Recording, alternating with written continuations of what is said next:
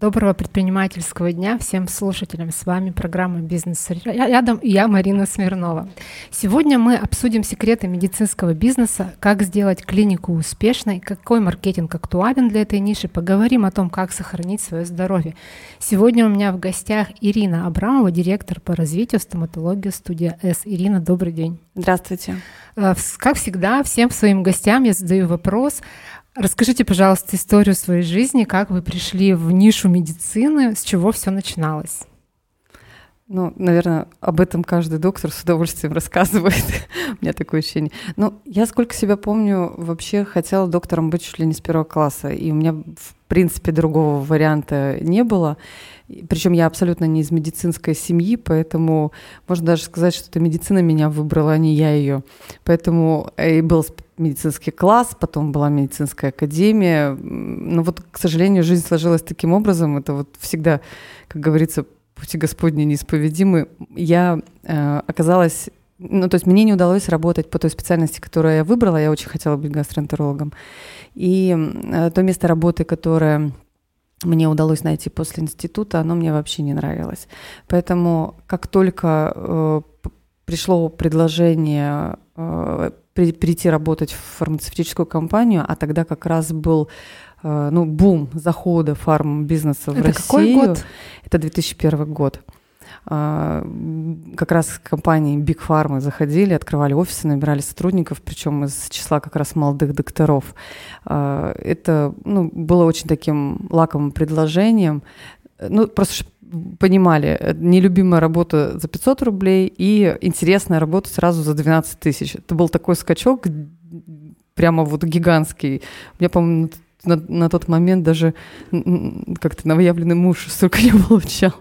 Вот, поэтому это, конечно, было очень привлекательное предложение. И в итоге 13 лет я э, отработала именно вот в фарме по направлению, в основном по направлению онкогематологии в последние годы, э, уже ну, там, на больших достаточно должностях с большим функционалом. Вот это очень хорошая школа. Это школа, ну, не только, там, я не знаю, бизнеса, это и построение бизнес-процессов, и огромная школа продаж, конечно же.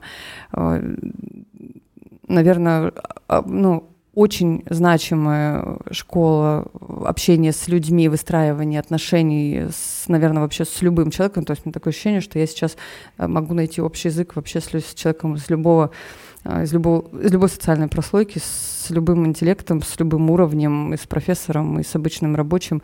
Ну, то есть это прям огромный, очень качественный навык, который всегда ну, пригождается в жизни. Ну и школа принятия решений и взятия на себя ответственности, потому что у меня в последнее время был большой регион, за который пришлось отвечать мне самой.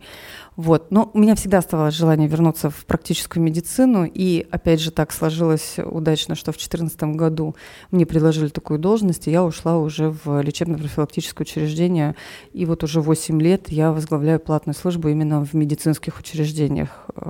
Сейчас это вот целая клиника, причем не маленькая, и с очень хорошей репутацией, и с целой 25-летней историей. Угу. Давайте поговорим немного про стоматологию, да, раз мы Раз вы работаете в стоматологии студии АС, расскажите, пожалуйста, вот э, есть какая-то специфика у этой стоматологии или там делают все? Поподробнее, пожалуйста. Ну, э, что касается студии АС, я вообще в эту клинику э, шла именно на людей. А, такое отношение к к сотрудникам и к пациентам, э, это, ну, это огромный плюс, конечно, потому что вообще, в принципе, сейчас э, тренд, мне кажется, в медицине, в частной, по крайней мере, на персонализацию и на э, качество общения с пациентом. Поэтому, что меня и привлекло, это вот такое вот теплое человеческое отношение к пациентам, забота, которая о пациенте прояв...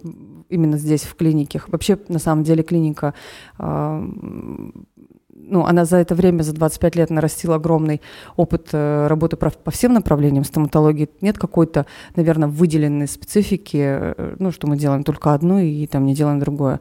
Практически все есть, э, может быть, ну, разве что там, я не знаю, какие-то тонкости может быть, отсутствует. Вот. А вообще клиника действительно в стоматологии многопрофильная, и мы лечим практически все, что есть. Все, все болезни зубов и десен, которые только могут быть, и челюстно-лицевого аппарата в том числе. Вот. А ну вот, собственно говоря. А, клиника находится на Химаше, да, не в центре города. Мешает ли это вам как-то, э, вернее, отражается ли это на, на аудитории, которая к вам приходит, или наоборот, это способствует, да, аудитории? Ну, наверное, не совсем способствует, потому что Химаш всегда считался все-таки удаленным спальным районом. Этот стереотип остается, к сожалению. У нас э, есть большое желание, я надеюсь, что оно реализуется в наших планах, все-таки э, немножко снизить этот, э, ну, как бы показатель э, в умах людей. Но вообще, на самом деле, э, пациенты... Сейчас до Химаша добраться из центра города это 20 минут. Это легче, чем, наверное, до любого другого района э, города. Поэтому я думаю, что с этим стереотипом мы поработаем. А вообще, насколько мне известно, у нас есть пациенты, бывшие наши пациенты, которые остаются, ой, вернее, неправильно сказала, не бывшие, а пациенты, которые начали у нас лечиться, они сейчас живут не только в других районах, они живут в других городах страны и даже за рубежом, и они возвращаются и приезжают к нам лечиться. А почему? Я думаю, что это в первую очередь связано как раз э, с качеством, потому что э, ну, и с качеством и с отношением к пациенту. Ну, то есть качественных клиник действительно много, но я думаю, что э, вот этот вот компонент заботы и э, о пациенте и как-то не, не выпускание его из виду, не заб... о том, что мы, ну, то, что мы не забываем о нем и помним о нем всегда, это, наверное, очень э, располагает пациентов. А правильно ли? Я думаю, что пациенты еще возвращаются к конкретному врачу, потому что врач все знает о их зубах, и снова там кому-то транслировать это сложно. Есть такое у вас? Такое есть, наверное, у, у ну, да, такое есть. И это, наверное, вообще ну, распространенная история, потому что как это у, у каждого человека в жизни есть, наверное, свой педиатр, гинеколог, стоматолог, да. Поэтому да, на, на, на врача пациенты возвращаются. Э, и очень приятно, когда пациенты возвращаются в клинику, даже если доктор ушел из клиники. Э, именно за вот этим отношением, за гарантиями, которые дает клиника – потому что ну, у нас есть определенная преемственность, и а, мы можем гордиться своими докторами, передав пациента от одного доктора другому. Сам пациент ничего не теряет. И такие пациенты тоже есть, потому что, ну, опять же, вот э, все пациенты э, организаторов, учредителей клиники, они теперь э, являются пациентами других, конечно, докторов. Скажите, а есть планы, в планах расширения, например, в других э, районах города открываться? Или пока фокусировка на Химаш? А, пока мы хотим фокусироваться все-таки на Химаше. У нас есть в планах открытие еще одного отделения, наверное, детского, скорее всего, отделения. Вот. И, ну, то есть это будет действительно расширение. Пока детское отделение находится внутри действующей клиники, а это будет отдельно выделенная история. Вот. А, ну, такого вот масштабирования по городу филиального пока не обсуждается, но не исключено, что это тоже может быть. Вы сказали про, про детей, да, это отдельная аудитория, и родители отдельная аудитория. Вот я лично а, там поколение какой там, ну, родилась в конце 80-х, и у меня, конечно, стоматологии ужасные впечатления, да, и до сих пор, хотя я знаю, что э, обезболивающее очень сильно, что боли не будет, у меня есть психологические страхи, да, пойти. Э, я знаю, что у вас в клинике как раз есть, ну, планируется направление по работе со страхами. Расскажите, пожалуйста, поподробнее. Да, это очень интересное э, направление. Дело в том, что мы э, как раз вот э, то, чего у нас нет сейчас пока в клинике, это лечение в, э, в состоянии сна. То есть лечение под наркозом у нас пока нет. Это, это направление только в перспективе. И э, мы пришли к тому, что пациенты, маленькие пациенты, которые у нас лечатся, они э, детские стоматологи умудряются с ними договариваться в кресле на лечение практически вот всего объема зубов. И как оказалось, дети на самом деле изначально, вот нынешние дети, они не боятся стоматологов, потому что их стоматология, в отличие от нашей с вами, она была уже сразу безболезненной и безопасной для психики ребенка. Вот. И все страхи, которые у детей э, появляются, есть, это наши с вами насаждения, это плоды наших, э, в общем, нашего опыта. Поэтому э, мы, во-первых, ну, гордимся тем, что наши детские стоматологи э, прекрасно справляются с, практически со всем, с любой патологией детской, и э, наши детки крайне редко уходят на лечение под наркозом. Во-вторых, мы э, вводим в штат сейчас психолога с большой программой по работе со страхами, как раз и с э, детками, и со взрослыми, как раз для того, чтобы э, избавиться от этой э, истории вообще навсегда. Ну, то есть зуб, ребенком ты быть перестанешь, а зубы лечить ты не перестанешь никогда, наверное, до конца своих дней. Поэтому один раз избавившись от страха стоматологического кресла и установки, то есть, в принципе, проработав вот эти страхи, не надо, наркоз он будет не нужен, да? Правильно ну, понимаю? Скорее всего, да. То есть э, там остается ниша какая-то для наркоза, это все равно история медицинская, поэтому, но в меньшем гораздо проценте, чем могло бы быть. Давайте вернемся к вам. Вот меня, я всем задаю вопрос, э, личное мнение интересует. Все-таки что, что лучше, плюсы и минусы найма и своего бизнеса? По вашему мнению, как? Ну, я не, э, так как у меня нет опыта владения своим собственным бизнесом, я могу э, только э, как бы рассуждать как раз по тому опыту, который есть у друзей и знакомых, кто владеет этим. Ну, это, мне кажется, конечно, огромная ответственность за... Ты рискуешь всем практически, своим сном, в том числе спокойствием и всем на свете. Ты отвечаешь за всех тех людей, которые на тебя работают, и как они выполняют твою работу, вот эту работу, да. А, работая в найме, все гораздо проще, потому что ответственность несет как раз глобально именно собственник. Он всегда стоит у тебя за спиной, и от этого не так страшно, как когда там вообще никого нет. вот. А, ну, вообще, конечно, а, успешный бизнес, он, конечно, приносит свои плоды, приятные ну, там условно есть что mm-hmm. детям передать. А, у, там в истории каждого руководителя есть, конечно, не только успешные да, какие-то кейсы, но и ошибки, какие-то такие провалы, которые усиливают в дальнейшем человека и дают ему классный опыт.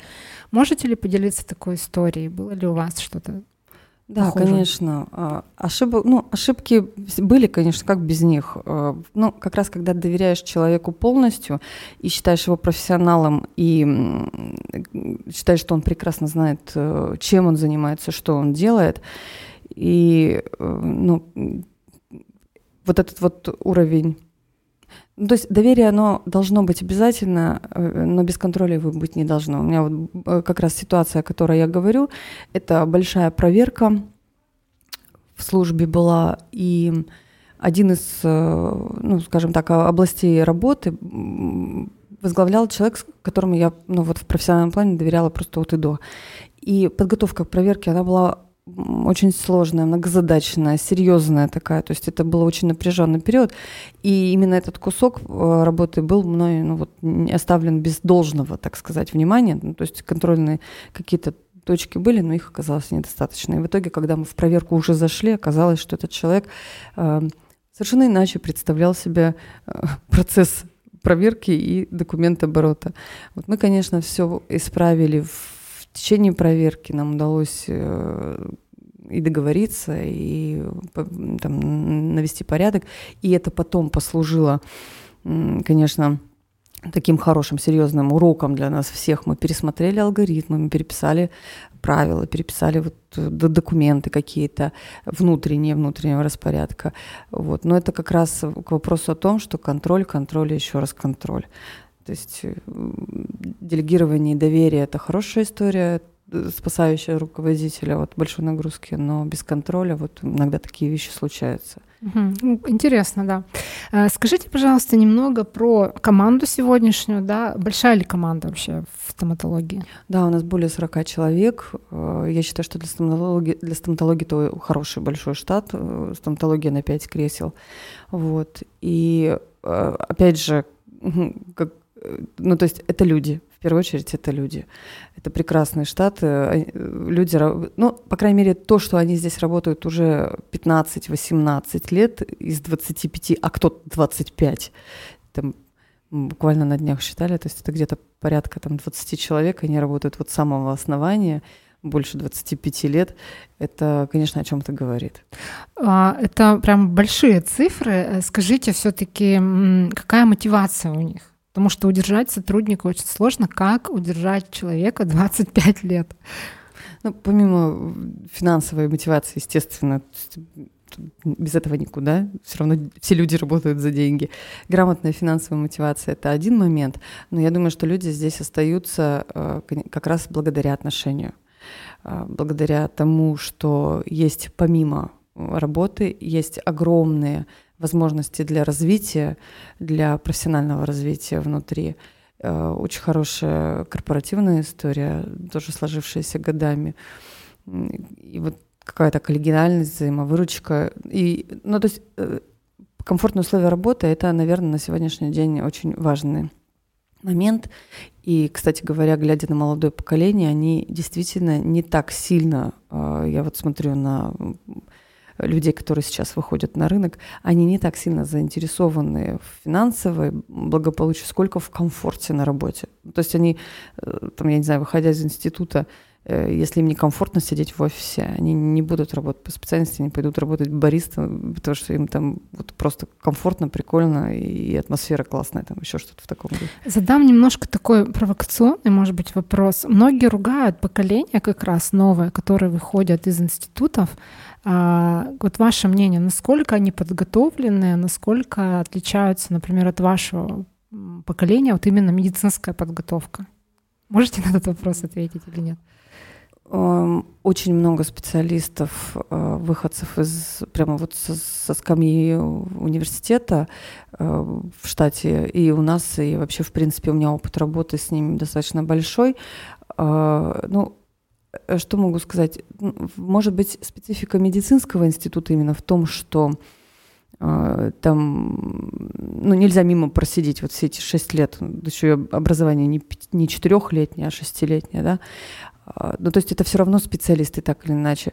Есть, конечно, нарекания там, на уровень образования. Мне кажется, это вот во все года как было, так оно и ничем не меняется. Я просто себя недавно поймала на мысли в разговоре с сыном а, о том, что у нас просто разное поколение. Как мы спорили с нашими родителями, так он, он, он прямо слово в слово повторяет то, что говорила я. Отцы и, я, и дети, да? Я поняла просто, что, да, что, ну, как бы все хорошо. значит, значит, просто все хорошо, значит, надо просто привыкнуть к тому, что э, у них немножко другой взгляд, и они, конечно, свободнее существенно. Э, именно в, э, в том, что ну, для них как, у них сознание более открытое в том плане, что они понимают, что они могут научиться вообще всему. И у нас были какие-то рамки, и я помню прекрасно даже в плане образования, это были определенные проблемы. Это всегда финансовые были проблемы с выездом, там куда-то еще что-то, какие-то конференции были недостижимые для нас в то время. У них ничего, конечно, этих ограничений нет, они могут пользоваться практически всем, плюс э, интернет, которого у нас тоже не было. Хорошо, а в целом э, на рынке есть ли проблемы с кадрами или много специалистов? поиске работы? Стоматологии это проблема известная, потому что не, не могу сказать, с чем это связано. Видимо, все-таки с возрастающей конкуренцией, с большим количеством клиник мне кажется. Потому что действительно хотелось бы иметь лучших из лучших в штате. И вот сейчас стоит вопрос масштабирования, расширения, и мы как раз э, объявили поиск и набираем персонал и расширяем приемы и столкнулись как раз с определенными сложностями. Возможно, из-за территориального признака, возможно, ну, опять же, вот стереотип, он, видимо, и среди врачей тоже есть, что к нам далеко ездить, хотя те врачи, которые к нам ездят, совместители, они, э, ну, в общем, прекрасно с, этой задачей справляются, и нет этой проблемы на самом деле, как оказалось. Да, есть такая проблема, то есть кадры — это вообще золотой резерв, конечно. Если вдруг нас слушают стоматологи, которые в поиске работы, обязательно обращайтесь к Ирине Александровне, высылайте свое резюме. А, у меня еще такой вопрос сейчас, ну, сложная ситуация в экономике, наверное, да? У вас как-то отразился, отразилась ли пандемия, отразились ли февральские вот эти события на работе клиники, не знаю, подорожали ли расходники, что, что-то еще, может быть, Ну, вообще, за, даже если не брать вот прям конкретно эти события, мы сейчас тоже их коснемся, клиника за 25 лет, по-моему, собрала все возможные кризисы, которые только можно было. То есть закаленная. И с достоинством вышли, да, из всех ситуаций, пережили все ситуации, и ни на день не закрывались даже в ковид. Даже в ковид работали, клиника была открыта, работали на неотложную помощь.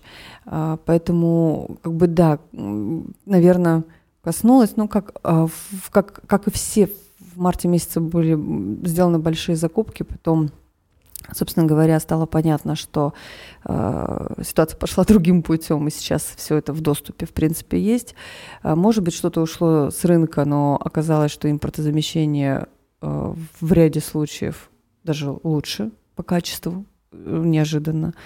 Вот, поэтому не случилось бы одного, мы бы не узнали, что есть другое. Вот. А так я бы не сказала, что да, наверное, в, там, в марте и в апреле, как у всех стоматологий, был хороший подъем, потому что люди просто э, ну, побежали делать импланты, условно, вот так вот, если прям простым языком говорить, да, вкладывать куда-то деньги. Вот. А сейчас все более-менее успокоились, и это идет обычным режимом. Вот. А сказать, что так как, ну, наверное, влияет на всех. Ситуация такая неоднозначная, но прямой зависимости нет. Хорошо, давайте поговорим про мою любимую тему маркетинг. А, что работает в вашей нише? Какими способами вы ищете клиентов? Какие инструменты работают лучше? Поделитесь, пожалуйста. Ну, мы пользуемся всеми доступными инструментами, которые вообще есть в маркетинге. Это, ну, их сейчас много, они, в общем-то, известные, да, и поэтому ну, выделять какой-то один инструмент, наверное, мне кажется, нет смысла, потому что, ну, все, что есть, мы, конечно, все, все берем, все пробуем, всем, всем работаем. В основном сейчас работаем с нашей большой базой. У нас, конечно, огромная база пациентов накопилась. И единственное, на что сейчас направлены силы, это то, что надо автоматизировать и роботизировать все, что можно, убрать человеческий э, труд оттуда, откуда он, ну, где он не нужен, откуда можно его убрать. И направить, направить как раз человеческий ресурс на общение с пациентами, на персонализацию приема. угу. Хорошо. А, есть ли какой-то социальный проект, может быть, у вас или у клиники, или какая-то идея сделать мир лучше? Поделитесь, пожалуйста. Хороший вопрос. Ну, вообще медицина в принципе сама по себе социальная история. Это независимо причем от того, там частная она или государственная, в какой бы сфере человек не работал, э, в какой бы сфере ты как врач не работал, есть такой хэштег даже «ты же врач» по аналогии с другими. А, ты должен смотреть на пациента как на пациента, а не как на больной орган, который ты в данный момент лечишь. То есть если ты лечишь кариеса, у тебя сидит перед тобой человек с декомпенсированным сахарным диабетом, диабетом, ну кто как не ты, как человек, у которого огромное врачебное сообщество друзей и знакомых вокруг, можешь посоветовать грамотного эндокринолога, которая с этим пациентом э, дальше поработает, разберется, тем более понимая, чем вообще грозит декомпенсированный сахарный диабет и что потом происходит и какая смертность от, этой, да, э, от этого заболевания. Поэтому э, смотреть, ну вот, вот в этом, наверное, как бы состоит основная социальная функция, плюс большой тренд на профилактику, который, ну, он, он когда-то, наверное, все-таки и в нашей стране доберется до э, умов пациентов. К сожалению, пока это не так, даже во врачебной среде, пока мы тушим пожары. И это нет вечно времени, mm. русская авось, нет денег, еще чего угодно, там сапожник без сапог, ну, в общем, без, пока без профилактики. Но, но это, это, конечно, профилактика спасает э, огромное количество бюджета финансового, собственного, семейного и здоровья. А, расскажите а, о выгорании. Тоже всех гостей спрашиваю. Бывают ли у вас такие периоды, когда все надоедает, от всего устали, и какими способами спасаетесь? Поделитесь. Ну, Усталость бывает иногда, выгорания нет. Я еще не дошла, слава богу, до, до этого состояния. Усталость, когда что-то делаешь и не получаешь долго результата желаемого, или ну, ты планируешь его в какие-то сроки, а его там не случается или нет поддержки там, сотрудников, коллектива. Тогда садишься, начинаешь думать, делаешь ли ты что-то не так, или не может занести ценность делаемого до других. И, ну, значит, что-то где-то вот надо анализировать, садиться и над собой работать. А ресурсы исполняются, ну, для меня это даже вот простым, там, я не знаю, лежанием на диване под пледом с хорошим кино, или когда энергии накапливается много, это, ну, я вот, например, за рулем как это, уничтожаю избыток энергии либо на машине, либо вот сейчас еще на мотоцикле, правда, на, по площадке Ой, только. Очень круто. Ну, это хорошо снимает излишек накопившегося зла в голове. Хорошо, поделитесь, пожалуйста, с нашими слушателями может быть, последней книгой, которую вы прочитали, она вам запомнилась, или фильмом, который вы рекомендуете посмотреть. Ну или, может быть, в путешествие какое-то съездили. То есть какими-то яркими впечатлениями, которые интересны. Ну, вы знаете, последняя книга, которую я прочитала, читаю сейчас, она, как ни странно, я ее подтянула у дочери. Это «Дом в котором». Э, трехтомник. Э, мы начали по очереди с ней теперь ее читать, потому что у нас там война, теперь кто вперед. Вот. И оказалось очень интересно читать с детьми книги. Это художественная книга, это, да? Да, это художественная литература. И я помню, вот недавно запомнился мне рассказ э, Оскара, забыла, честно говоря, автора, «Розовая дама» называется. Очень интересно история э, онкогематологии мне вообще она близка просто по работе, за, больш... за долгий опыт работы.